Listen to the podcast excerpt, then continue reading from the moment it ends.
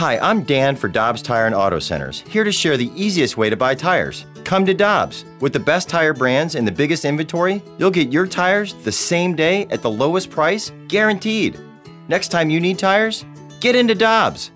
Friday edition of the show. Welcome into the Danny Mac Show on 101 ESPN. I'm Dan McLaughlin. That's BK. Brandon Kiley. He'll be with you after this show as well. Marty Jenkins helping us out, and Ryan Fagan is going to be our guest coming up from the Sporting News. But it is a Cubs Cardinal weekend from Wrigley. Illinois has opened up at 100%. That means Wrigley is open at 100%. And uh, good morning, BK. I can't wait to see what the atmosphere is like at uh, Wrigley today. I'm looking forward to that. I can't wait for you to be able to be there for us, to be able to really describe the scene. That's that's when I know things are truly back to 100% is when you and whether it's BT or Jimmy, whoever it is that's with you, I, I can't wait to see Bally Sports be able to actually go to these away parks as well. That's when it's going to feel real. Absolutely. Uh, it's a big difference when you're there and, and seeing the game, the atmosphere, all those things. And we'll have the game for uh, fans on Bally Sports at, uh, let's see, 1230 will be the pregame show. And I'll be uh, teamed up with our teammate BT, who's always fun. Love it. Doesn't matter if you're in a studio at a booth or you're in the 101 studios here.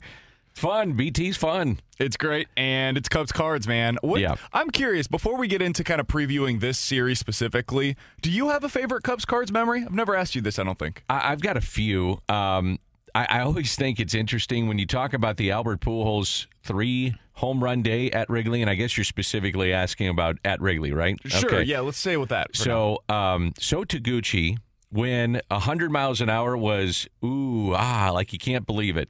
So Albert Pujols hits three home runs that day, and the, they, they're going back and forth, and that in itself was incredible. But late in the game, do you remember Kyle Farnsworth? He was yeah. built like you know he should have been a heavyweight fighter. He comes in. And he's throwing triple digits. And so So Taguchi comes in and hits an absolute bomb down the left field line. And uh, it was like just shocking because it was a back and forth game. This was in the heated rivalry of not only the Cubs and the Cardinals, but this was Dusty Baker and Tony La Russa, and the Cardinals were hated and they were pretty good. And so Taguchi hits one out, the most unlikely of guys in a three home run day. That and and it's one of my favorite moments there at the ballpark.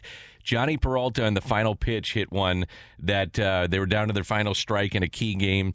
I remember though, I, I think the the game for most fans in recent memory and and recent series that has to come to mind is the the back to backs. Uh, first of all, is a four game sweep, and the back to back home runs hit by DeJong and Molina against Craig Kimbrel. I mean, that was as good as it gets. Yep. And then the next day. They're they're losing, and then Goldschmidt hits a double down the line, and they win that game in a game that uh, was started by Yu Darvish when he was awesome, and uh, and they win that game. So I think that four game series because that ultimately put the Cubs out of it and buried them, and then the back to back home runs, which you just didn't think it was going to happen off of Kimbrel. It was awesome. We did yesterday on BK and Ferrario our list of the five teams that we think are the most hated here in St. Louis. So pro sports teams that are the most hated. Hold on, hold on. So from a like a St. Louis point Yeah, of view, from a St. Louis Okay, point of like view, you're a St. the- Louis fan and you hate that team. Correct. Got yeah. it. Who are the five teams that would be Ooh, on that is good. list? Okay. And so I, I said I think that there's only a few that are perennially on that list. I think it's the Blackhawks and the Cubs. Those Just two are down. always on there, and you Yep. never have to change it. I think you can make a case now that the Rams or any team Stan Kroenke owns, they're just go ahead and throw them into this mix That's as well. one. Yeah. And then from there, I think it's just it changes, right? You could say right now the Reds, and I would totally understand that argument. In the past, maybe you would have said the Dodgers or the Giants, and I would have understood that as well. I think the other ones are uh, cyclical, but the the two that are always there, and it's what makes the Cubs Cardinals rivalry so special, is the Cubs and the Blackhawks. And that is what I think kind of makes this rivalry unique compared to so many others around sports, really, is that it's become more about competitive rivalries than historical rivalries in pro sports nowadays. And this is one of those historical rivalries that has stood the test of time. Yeah. And that's special. Yeah, I'm with you. I, I think your list is is spot on. I would put any team that Kroenke owns, um, Rams being probably number one, obviously on the list, and then you're totally right about the Hawks and, and the Cubs. I would say this about the the rivalry. I'll see if you agree with this. I think the the rivalry with the Blues and the Hawks is um, not as friendly. Yes, I think that's I fair. think that's the way to put it. I think that's hockey culture too. I think there's that's what I something mean. to that, right? Right. Different fan base. There's fighting allowed in that sport. Sometimes there's fighting in the stands. You know what I mean? It- that that made it fun. Um, and the the Cub rivalry, you know, I get people all the time, BK, on Twitter that that are, you know, let's say halfway between St. Louis and Chicago, and they'll say, I'm married to a Cub fan and I'm a Cardinal fan, or we have raised we have multiple kids and two of our kids are Cub fans and two of them are Cardinal fans. And it's friendly and people get along. Like you and knock on wood, I, I don't ever remember seeing a Cub Cardinal fight. And I'm sure it's happened in the stands and people get, you know, get the beers rolling and, and things happen. I understand that. But generally speaking, like when you think of the Dodgers and the Giants in baseball, those fan bases hate each other. You, you think of Yankees, Red Sox, they hate each other. Cubs, Cardinals, it's kind of like, ah, we're arm in arm. We're singing the seventh inning stretch, and you want a beer? You know, you want a beer? Yeah, let's have a couple beers together. It, it's just a friendly r- rivalry, in my opinion. It's more sports hate than real hate, right? Like the, Yeah. the real hatred comes in with those other ones that you're talking about. I especially Yankees versus Red Sox. That Yes. one feels more there's vitriol between the two fan bases. yes. This is, hey, I hate when my team plays your team. Yeah. And there's nothing more to it. It's not like if you were the Cardinals fan and I was a Cubs fan, for example, it's not that we hate one another because you're a Cardinals fan Right. and I'm a Cubs fan. We just don't like watching our teams go up against each other. But afterwards, we're going to go over to whether it's here in uh, in St. Louis, going to the Oyster Bar, going out to Wrigleyville afterwards. We're going to grab a couple of beers together. I'll, I'll grab your first round, you grab my second round, Right. that sort of thing. Yeah, I agree. I think there was a really good hockey rivalry for, I would say, 10, 15 years. Was it was the Blues and the Red Wings, especially when the Red Wings got good. Um, those were some great games. Uh, you know, the Blues. We always talk about this. Maybe the best team they had here was the one that that never won the Stanley Cup, and there's just Hall of Famers up and down their roster. And then you had the Red Wings with Hall of Famers up, and I mean, they were some great, great series, great um, regular season matchups, and their fan base always traveled well to St. Louis. Unfortunately, you'd hear a lot of Red Wing fans at Enterprise Center, but I, I think like recently that's been a good one. I really do. It was a great one, and then once the division Yeah. changed, that's Everything- that's how everything kind Right. of crumbles. And that's that's the unfortunate thing about this is I think there has to be like the Cubs and the Cardinals could never be taken out of the division from one another. You you have to keep that together. Oh, for sure. And it's the same thing for Yankees and, and Red Sox, and those are the types of things that there has to be somebody in charge that looks out for them and says, "Hey, this is something that's special that needs to continue." Why isn't Kansas City in this division? That's a fair question. So I, I, I've you know I've heard that before Milwaukee came in the Central Division that the idea was that they wanted Kansas City in there, and I don't know if this is true, but they refuted the invitation because they felt that they drew so well when the Yankees would come to Kansas City, and you were going to have interleague play with the Cardinals, and you're going to sell those out because Cardinal fans will go there, or the Royals get really good and they're selling out. I also Um, wonder American League, National League if there was something there as well. I, I I get it, but Nowadays, it wouldn't matter. Like starting next year. Yeah, I, I, I mean, like I'm talking about when they put Milwaukee into in the late '90s in the Central Division. The one that made sense to me geographically more so than Milwaukee was Kansas City. So you would have the natural rivalry rivalry inside the state. You're not far from Kansas City or from Chicago. It just to me it made more sense at that time. I understand why you do Milwaukee, but that made more sense to me. Makes ton of sense. And Kansas City has a little brother complex with St. Louis, where it is like they kind of look up to St. Louis. They view this as a massive rivalry. I can Yeah. promise you that. St. Louis does not view it the same way in return. Uh, but I wonder if, as you moved forward, that would change a little bit. Do you think?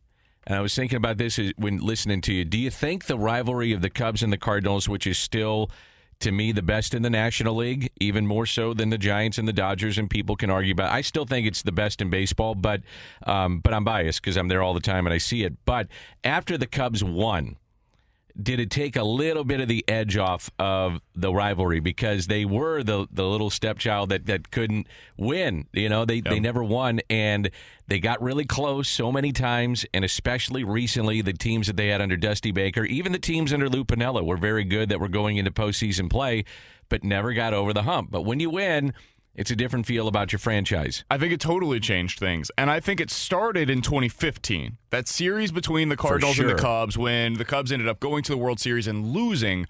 I remember talking to David Kaplan of ESPN 1000 up in Chicago, and he he will continue to say it to this day. His favorite memory as a Cubs fan is not winning the World Series.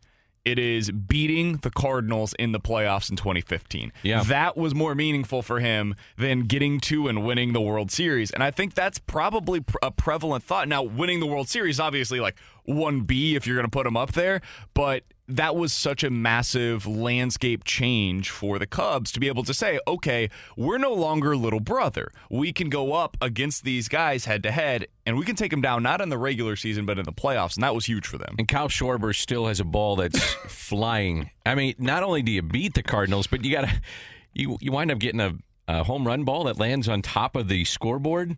Couldn't get much better if you're a Cub fan. And it was supposed to be the start of a dynasty. Right. That's the other thing is it wasn't just a one series, one game thing. That was supposed to be, hey, 2015 through right now, 2021, we've got a five, six year window For where we sure. could win World Series plural. Not just that one. They thought they were going to get to and win multiple.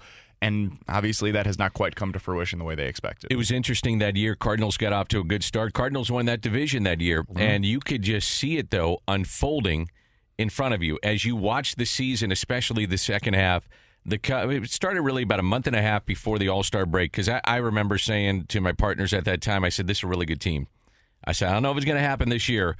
But you can see it. Like the, the seeds have been planted and now it's growing and and when it happens, you better watch out. It'll be a storm that you see and you could see throughout the year and then by the end of the year hit a crescendo. That team was really good, which leads me to now. How many fans in Chicago wake up this morning and say, Uh, "Boy, I wish we had Yu Darvish because this is a good team and they're really good at home. They're 10 or 11 games above 500 as the Cardinals.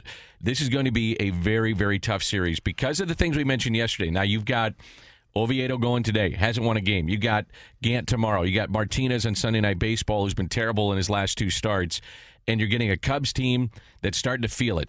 And they're playing good baseball. It's a good lineup. And they've got Kyle Hendricks going today, who just destroys the Cardinals, especially at home. He's Cy Young. Um, this is a very, very tough series for the Cardinals. And when you look at important games, I thought the other night, maybe the most important game of the year just to get off the losing skid. And when you look at the most important series so far this year, it starts today. This is a big one. I think that the Cubs are in a very important moment in their season because over the next three or four weeks, they're going to find out exactly where they stand within the NL Central. And if they continue to be at or near the top of this division, there's no way Jed Hoyer can rationalize to his fan base that we're going to sell off parts. You can't do it. Here's the one thing, too. A lot of their sellable parts, uh, the most, I would say, the ones that you would look at on paper and say, boy, I'd love to have Kris Bryant. I'd love to have Javy Baez. I'd love to have Contreras. Boy, we need a first baseman. Yankees need a first, uh, first baseman. We'd love to have Rizzo. When you get closer to the deadline, the position players are are not you're not going to get back the value that you would have with under a year and a half of control or a year of control. It doesn't happen. Now that happens also with others that I'm talking about, but you know, really with position players, their value on the trade market goes down. So if I'm the front office of the Cubs, I'm saying, do I really sell these guys off if we have a chance to win because my return is not it, it's just the juice isn't going to be what I think it's it should be for the value of what we know these players are. And so when you're going down towards a trade deadline, I don't know what you'd get for Rizzo, Baez, Bryant, Contreras, these guys that are really good players, Joc Pederson. But if you're saying Craig Kimbrel, now we're talking. If you're t- if you're saying, hey, we we think we found something with Jake Arrieta and want to bring him in, you you could get value on that. You know what I'm saying? So Yeah. position players. So th- to the big picture, the the position players aren't going to give you the haul that you once would have gotten. So are you just better off just saying, look, we're going to keep these guys and we'll keep who we can keep and we're going to lose some guys along the way, but we're going to at least justify it to our fan base to keep this team intact. I think the only way they can justify it is if they fall below 500. And right now they're eight games above 500, mm-hmm. and it's going to be tough for them to fall back that far. You've got another six weeks or so now before the trade deadline. It's possible. And it would go a long way for the Cardinals to get a sweep this weekend or to win two out of three to be able to help them kind of nudge them in that direction. Because I think if you had it, all things created equally, I think Jed Hoyer would like to trade these pieces off. I, I, think he would like to be able to get prospects in return to start replenishing the farm system. Yeah, long term look at your health of your, your franchise for sure. We know what they have done in the past to be able to build this thing. Part of Jed Hoyer's history. I think that's the way he would prefer to go. He knows long term, as you said, that's the best way to do it. But for the here and now, it's going to be really hard to justify that unless things go very far south. And so the Cardinals, I, I think they need to try to nudge them in that direction this weekend. It starts with Oviedo, and this is going to be a really tough matchup for the Cardinals to be able to win. It is. And uh, again, as I mentioned, you got uh, Kyle Hendricks going today. 21 starts in his career against St. Louis. He is 10 and 3, 2.81 ERA. The Cubs have won 15 of the 21 starts he has made. My God. He's made 12 starts against the Cardinals at Wrigley, where he has just been sensational against St. Louis. 5 and 2, 2.86 ERA, and the Cubs have won 8 of the 12 starts that he's made. He's efficient as it gets. He limits the hits, limits the walks. His whip is, is exactly what you want.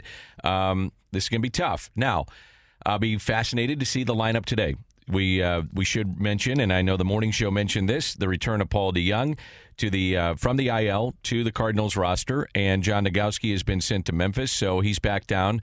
Well, that guy's racking up some miles right now, going back and forth. But um, I, I, think if DeYoung is ready to go, you put him in there. I, I would put Sosa, or I would look at you know, Carpenter at second base and Tommy Edman's got to play right field. And and that's the way I would look at it. That means that here's the thing, though. I love Carpenter coming off my bench. And if Oviedo is going to have success, he's got to have the best defensive positioning for me, which is Sosa, DeJong out there. Now, Carpenter um, starting to get a little life. First 49 games, I was doing some numbers 12 for 82, last six, six for 16, three doubles, six RBI. We've always said we're trying to get the most out of him in what could be his final year here in St. Louis, more than likely. So, do you, do you ride the hot hand? And he loves playing at Wrigley it's something to think about. I don't know. I think he plays a game in this series, and you can determine which one that is, but I, I, would have him out there for one game in this series. I think I'd go Sosa tonight. I would put Sosa at second, DeJong at short, and I would kick, as you said, Tommy Edman out there to right field. And by the way, remember the Sosa series against the Cubs hit close to 700 in those three games, so they didn't quite figure him out. He was hot. Maybe that plays into your decision making too. And defensively, he's just significantly better. Absolutely. He's just a massive upgrade over what you're getting from Matt Carpenter right now. I would also say for Paul DeJong, Dan, I think he should bat seventh for you in this series. I, am with you. I think you got to drop him. I would go Tyler O'Neill fifth. I would put Yadi sixth, then I'll have Paul DeJong hitting seventh in this series. It takes all of the pressure off of him remember back to the beginning of the season, he was your cleanup hitter. Right. This was a guy that hit, was hitting right up near the top of the order, and things just never clicked. Even before the injury, it never really seemed to click for him this season. Maybe if you put him lower down in the order, things click a little bit for him. He doesn't have that same amount of pressure, and hopefully that gets him going a little bit because they need him. Yeah, it's kind of a double. Uh, to me, I, two reasons I do it. Number one, let's ease. We can we can justify in the conversation with him if you're Mike Shildt. Look, we're easing you back into this. That's why you're going to drop down the lineup. Also, there's the reality there's others that are performing better. Tyler O'Neill is on fire. Yeah, so it just makes some sense. Uh, Ryan Fagan is coming up. He is with the Sporting News, their senior baseball writer. Always love catching up with Ryan Fagan. And we'll do some MLB news and notes coming up later in the show. This is 101 ESPN. Danny Mac Show on a Friday. It's a Cubs Cardinals weekend at Wrigley Field. And I'm Dan McLaughlin, by the way, and that is Brandon Kiley. I always love visiting with Ryan Fagan from the Sporting News, their senior MLB writer, who is uh, based here in St. Louis, but does an incredible job of unique stories in Major League Baseball and, uh, and covering the sport and loving the sport. Hey, Ryan, great to uh, hear your voice on this Friday, and thanks for uh, spending some time with us. How you doing? I'm doing well. I'm doing well. It's always a good time to chat with you guys. Uh, I loved the piece you had in the Sporting News the other night, and BK and I talked about it yesterday.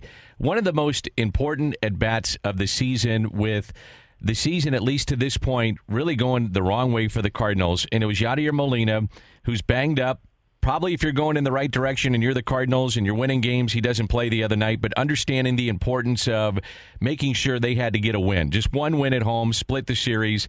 He comes up and is fighting off pitches. He is taking tough pitches, took a tough 10th pitch for a bases loaded walk, and you could feel the pressure come off of everybody in that dugout, in the fan base. Hell, the broadcasters, mm-hmm. Ryan Fagan, I don't care who you are. The, the pressure was off. It was a great piece that you have, and I advise everybody to go to the sporting news. But it does show the importance of guys like Wayno, Yadi, Carp. It was kind of a turn back the clock night at Busch Stadium. Yeah, it very much was. You know, and I wrote, in, in you know, as you saw in the, in the the first line, the moment felt absurdly important, and I couldn't get away from the word absurd because I, you sat there and you're watching the game, you're watching this at bat happen, you're watching you know, there was the one pitch that was a, basically a center cut fastball that, that Molina just fouled back, and you could see him like, I can't believe I missed that. You know, and as that bat went along, and you could just feel this atmosphere in the stadium, and I had to sit there and go, it's early June, right? The first inning of an early June game. Why does this feel like it, it's this seminal moment, this sink or swim moment? And, you know, then he draws the walk and pumps his fist. And then, you know, Matt Carpenter comes up and does what he's done his entire career in bases loaded situations. You know, his numbers there are just ridiculous. But yeah, and then from from that point, you know, Wainwright allowing only one batter the rest of his time out there, and that was a, a hit by pitch. You know, it really was. You know, we, we, you can't look back at a season and say this is what mattered most until the season is done. But as you're in it, that felt like uh, this moment matters. This game is important because, like you said, things have been going really, really poorly in a lot of different ways, and it, it really felt like they needed some sort of respite from the pressure. And Molina's a bat, I think, really, really helped do that. They also got a huge start that night, as you mentioned, out of Adam Wainwright, yeah. and they needed that so badly, Ryan, because this this rotation is battered and bruised right now. How significant in your mind was that start that they got out of Adam Wainwright, getting seven innings out of him? It was huge, you know, and, and it looked like that that first inning didn't go so well. You know, the Cleveland batters were lining shots all over the ballpark, you know, and not like exit velocities of 110 or anything, but you know, line drives they were they were finding spots and they were running the bases, and you just kind of felt here it goes again. Yeah, and then he really, you know, we say he settled down because that's what we say because we're not out there. You know, he talked about in his post game press conference. He felt like he was throwing good pitches in that first inning. Cleveland was just doing a good job of hitting him. You know, he really, you know, he's had such a calming effect, and I think if you're on the outside and you're looking at just like his numbers, you know, his ERA isn't under two. You know, he, he's had a couple of outings that have inflated it a little bit, but I think when you look at the impact that he's had on that staff, because going seven innings after that first inning was huge, and I feel like he's done that several times. You know, I wrote a piece a couple of weeks ago on how you know Wainwright has kind of become this unicorn in the game, and that he actually can complete games. You know, we don't see that a whole lot anymore. I mean, here's a guy, you know, you know, pushing 40, and I say that um, having gone past that myself, so it's not a derogatory thing. but you know, he's he, he's out there doing these old school things, and and even though it's old school to complete games and do this, it's still important. That's the thing. The importance of innings hasn't gone away, you know, and he's really done that, and especially as you said, because of the state of the Cardinals rotation right now it, really is huge. It really was a big thing. We were talking in the first segment that this and I don't know if it's overstating it. It's the biggest series of the year. I think really on and BK made some great points of why it's so important for Chicago and for the Cardinals. It's pretty simple. I mean, you you're chasing yeah. these guys and and you're just trying to get back on the winning track. So, um, is it the most important series in in your opinion to date? And there's going to be more important ones as we go along. But here we are in early June right. for the for both the Cubs and the Cardinals. Yeah, I think it absolutely could be. You know, I mean, I think you, you can see how quickly things can turn around in the standings just by looking at the series. You know, the Cardinals just had at home. Cincinnati came in and won all those games, and all of a sudden, you know, it gets them back in and knocks the Cardinals down. And you know, when you're playing head to head against these these teams that you're competing with directly, I mean, it it matters. You know, if you can, it's basically like stealing two games in the standings. You know, you don't have to rely on somebody else. You can kind of take care of business yourself. So, yeah, it's going to be fascinating to see how it plays out. You know, obviously the Cardinals pitchers have to throw strikes. You know, they can't let guys run around and get get the first base for free, which they you know haven't always done a good job of this year. But yeah, I mean, boy, you're being kind. You are being kind. They well, haven't. I was, I was, trying to be nice there, but yeah, they, they've been awful. They they, they really have. They just they they put guys on first base. I mean, it's it's almost like they saw MLB's extra innings rule and said, you know what, we like that. We're going to give guys free free passes to first base instead of second base. Practice makes perfect, right, Ryan? Yeah. It's been unbelievable, man. Um, which is a disturbing trend for the St. Louis Cardinals. And I, I, I got to ask you though, hey, if you go out and get the uh, the sticky stuff, maybe that. No, I, I wouldn't want to have that happen. Um, what are your thoughts on that? And we're, we're going to talk about that in our next segment. But I am curious, and I'm sure we'll talk more Cubs Cardinals here in just a moment. But you were talking about pitching, so I am curious of what you have uh, you know, you talk to a lot of people in the game, a lot of writers, a lot of a lot of players, a lot of uh, executives, all throughout every level of the game. And Ryan Fagan is our guest, senior MLB writer at the Sporting News. Where do, where do you stand on this, and what do you think is going to happen in the next week? Because really, we could be here next week talking about maybe some suspensions, because apparently it's going to be, yeah. you know, implemented this week. So, what are your general thoughts on this? Well, I mean, it, it's a complicated issue because look, let's let's start here basically we have this thing, these sticky substances that have been okay, have been allowed by MLB, even though technically they're against the the rules.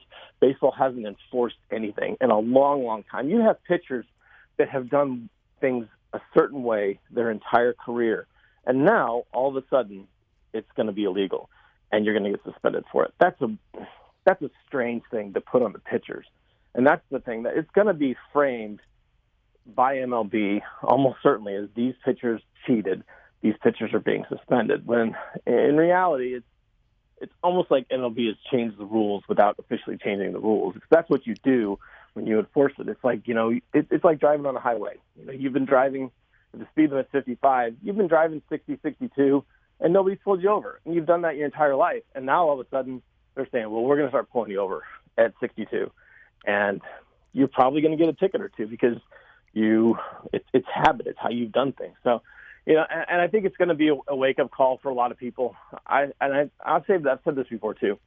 I think it's there are parallels with the steroid era right? It was okay baseball let it go when guys were cheating when they knew they were cheating but they weren't breaking records right? When records started falling that's when baseball said okay we have to do something.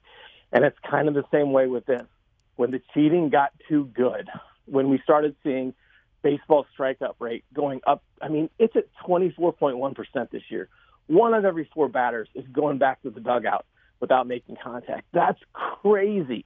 So when we start seeing historic numbers, when we start seeing, I mean, there are right now in baseball, there are, I think it's 17 pitchers who have a higher strikeout per nine ratio right now of 11.0 or higher Nolan Ryan, in his entire career, had a season strikeout ratio of 11.0 or higher twice in 27 seasons.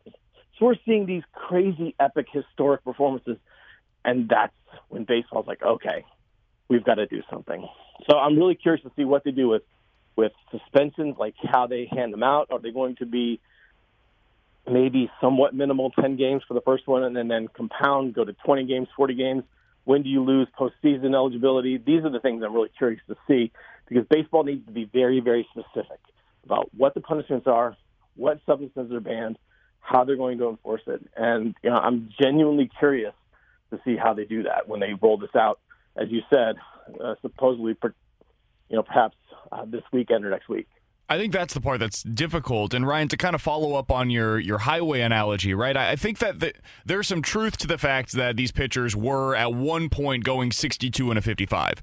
I feel like they're now going 90 and a 55, and, and, that's why Major League Baseball is like, okay, we, we got to crack down on this. When you're going 62, we could live with it, but now uh, right. you're out here, you're making this look like you're on the autobahn, and it's 270 out here in St. Louis. Like I, I feel like it's it's kind of understandable, at least in my mind, that they would try to crack down on this when when you watch these baseball games, especially nationally, the number one story on almost every broadcast is the state of the game today and how there's too many strikeouts and the three true outcomes and all of these things.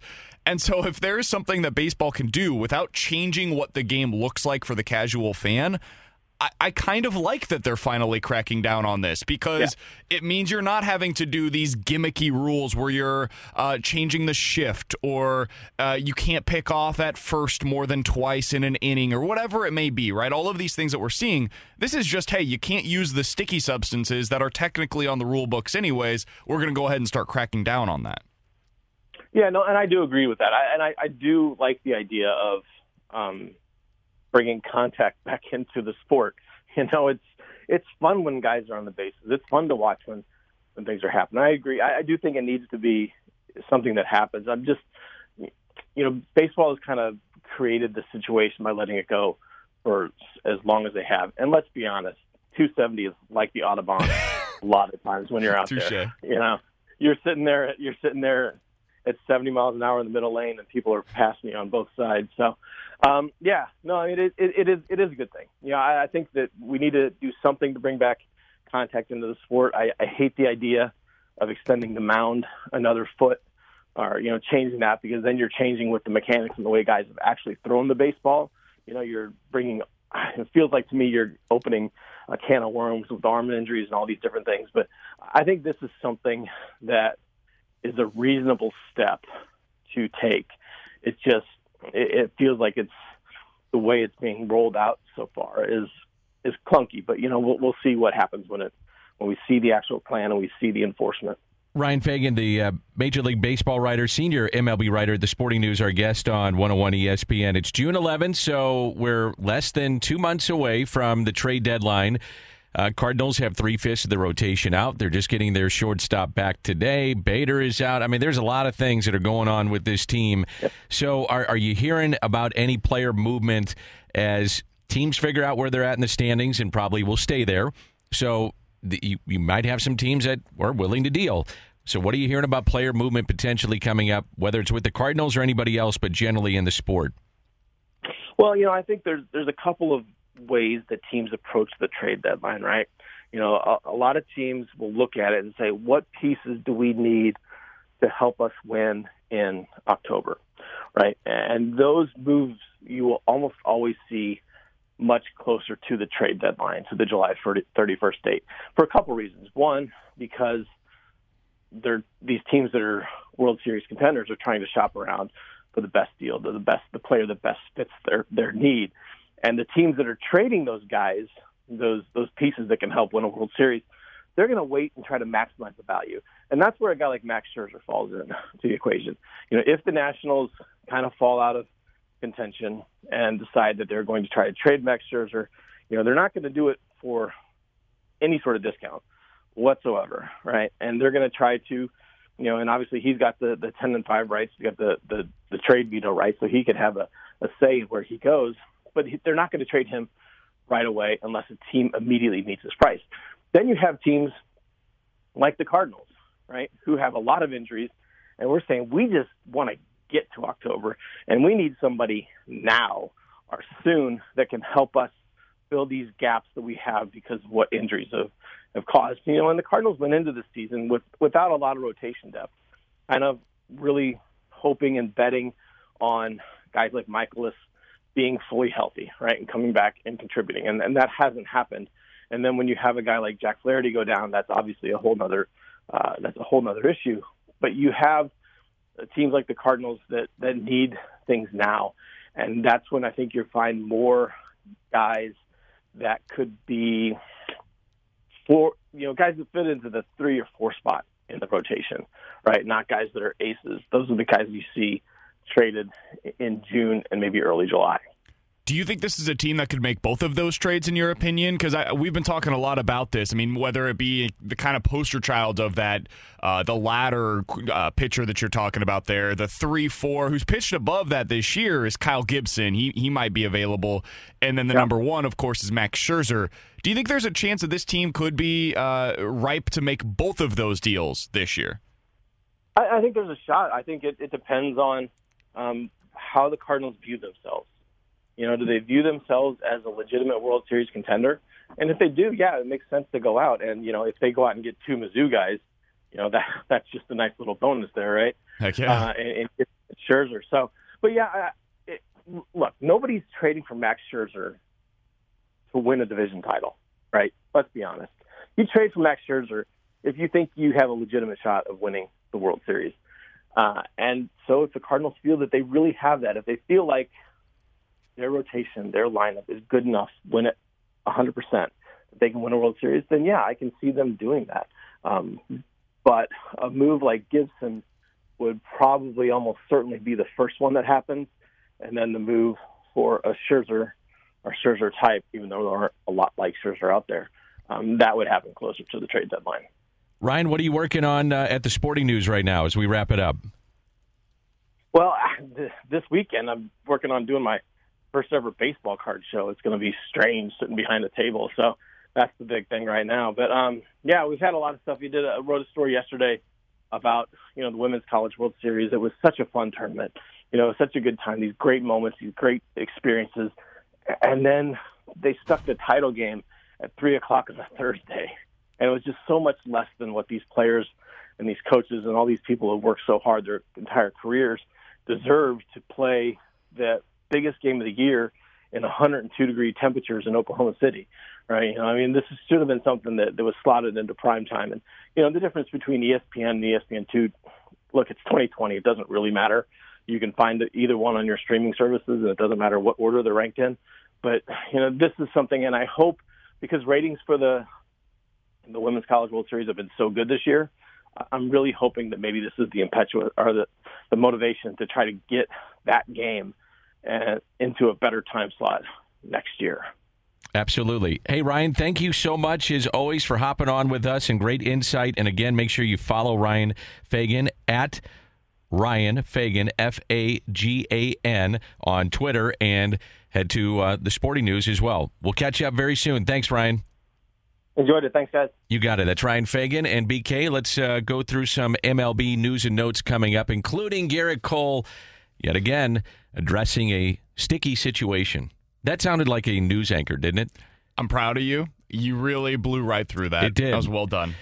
It's 1017, and we'll take a look at a sticky situation next. Weather is coming up. Anyway, add a little excitement to your sports watching experience. Bet on all the action on FanDuel Sportsbook. There is a reason that FanDuel is America's number one sportsbook. They've got all the odds on all the biggest sports, and they make it simple, intuitive to place your bets. It's a place to go for exciting bet types You've been hearing me talk about. It. I love betting the NBA. NBA playoffs is where it's at. I've been betting it right and left. I love it. Same game parlay, multi uh, sport parlay, parlay insurance. I definitely need that. Five dollar Dinger Tuesdays. It's all at FanDuel. They believe that beating the spread is hard enough. So unlike other sports books, FanDuel doesn't make you jump through hoops when you want to withdraw your winnings. Hundred dollars in free bets, first real money wager, risk free up to thousand dollars. In order to sign up, check out FanDuel's new sports book and racetrack. It's uh, formerly Fairmount Park, and while you're over there, you can bet on the horses and bet on all the action across the world. Have a lot of fun. Must be 21 and older, present in Illinois. Site credit is non-withdrawable and expires seven days after receipt. $10 minimum deposit required to withdraw any winnings. See t- full terms at sportsbook.fanduel.com. Gambling problem? Call 1-800-GAMBLER. Always fun to catch up with Ryan Fagan. Our uh, thanks to him. Marty, great update on the ESPN update. A lot of uh, response here on the text line, the Air Comfort Service text line. That's BK. I'm Danny Mac again. Cardinal baseball coming up on Bally Sports this afternoon, 12:30 with the pregame show, and my partner will be Brad Thompson. So we were finishing up, or at least in the middle there, talking about uh, the sticky substance with baseball and the problem that they have, and the foreign substances used by pitchers, and we all hopefully you have heard or seen the Gerrit Cole uh, first response to this the other day, which was awful. And, and awful. Yes, Think? that's a good that's way fair? to characterize okay, it. Yeah. thank you. Um, well, he pitched the other night, pitched okay, and then he talked about it again yesterday and, and where he uh, was coming from in the previous press conference. Here's his response to that. I hesitated yesterday on the specificity of the question because I just don't think this is the forum to discuss you know those kinds of those kinds of things. Like I I, I mentioned in you know answer to Lindsay's question that there's appropriate time for players to discuss those things, and I'll keep it to that forum. Well, we're in a COVID situation here with media. Uh, I'm not sure where that forum is ever. Are we going to sell tickets so he can address this on a stage and have a nice dinner? No, sit no, down no, no, dinner? no. There will be no recording for this. Okay. Dan. Um, would we normally have the writers down on the field or broadcasters talking to him prior to a game that he's not starting? Yes. But that has been somewhat eliminated. Now we're getting back down to it where the, the media can go down with a mask and you're kind of in a roped off area. And if he comes over and talks to you, you know, you just you're you're so privileged to have that honor. But um, as with all these guys, but the thing is, um, this is the forum. This is COVID nineteen and how they're presenting sports. Again, I'll, I'll go back to when he first made the statement. Was he not alerted that he is going to be asked this from his own PR department? I would assume he is. It's New York. Secondly, if you're not alerted, you don't think you're going to be asked about this, pick up a paper, pick up a magazine, go on the internet, check your Instagram, your Twitter feed. Of course, you're going to be asked about it. You were ill prepared to ask about it because you're guilty. It's that simple. The other thing is, Dan, based on his response, what was this, two days after the first response, I don't think it would have mattered. Whether he, like, I think he was probably informed beforehand, and he had a terrible answer. And I think he still has a terrible That's answer. a terrible answer to that. He- what forum do you want? He, there was no forum. This Right. is this is him so saying. just address it. I'm not here to talk about the past. That that's that's what this is for for Gerrit Cole.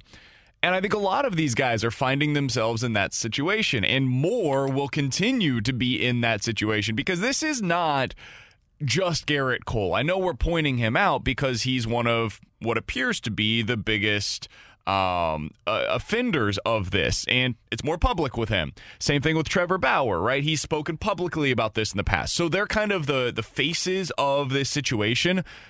If it was just those two, this wouldn't be a topic for us. We wouldn't be talking about the substances. This is all across baseball. And so, whether it be, I know there's some videos out there of Brandon Woodruff going straight to his glove, there's a bunch of other dudes out there as well.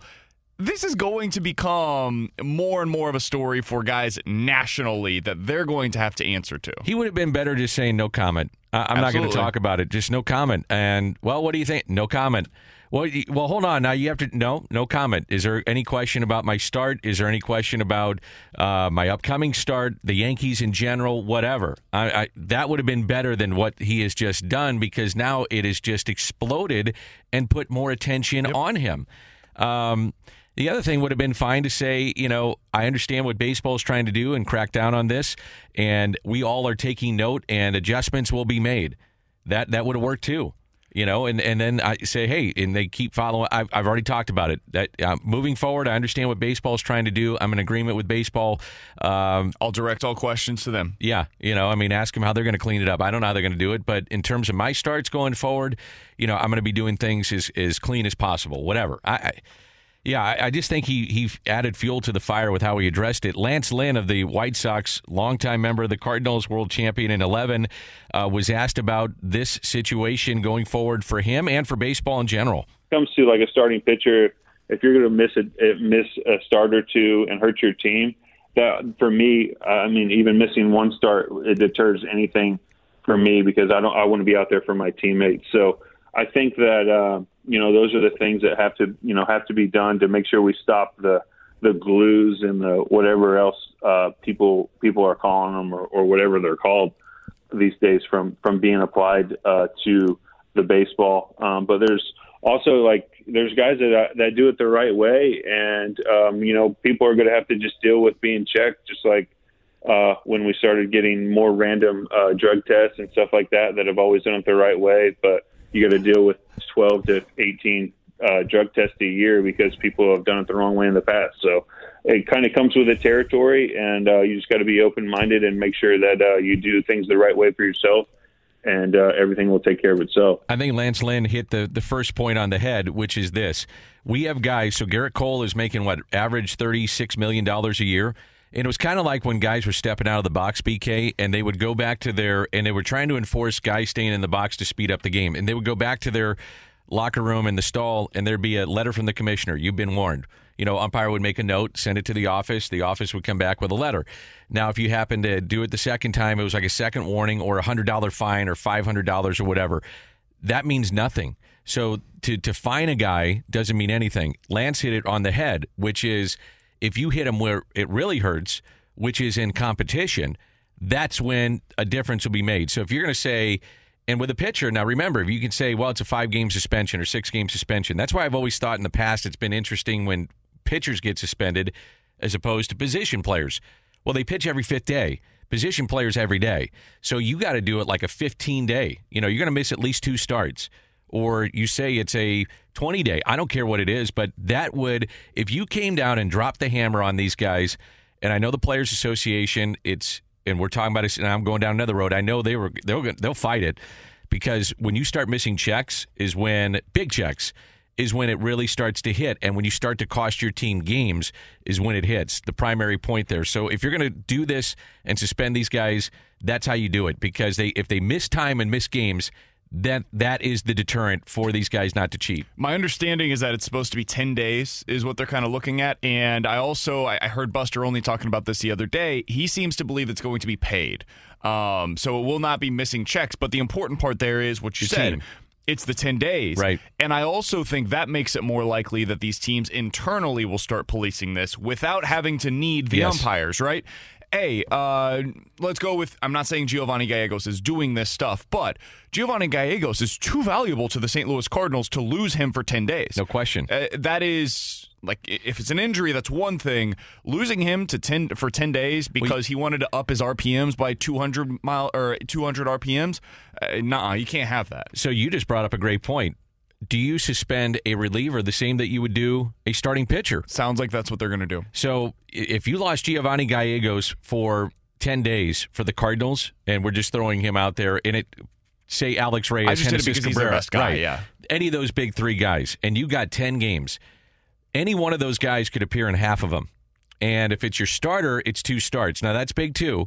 Don't get me wrong, but man, talking about losing those guys specifically with this team, that would to me would be a deterrent. It has to be. It has to be, and it's something that I think for baseball, I I applaud them for this. Did they handle it correctly over the last five, seven, ten years? No, of course not. And they were late to the party, and they should have done something about this sooner. I, I agree with all of those statements that we heard from Ryan Fagan earlier, and that are being made all around the baseball community right now.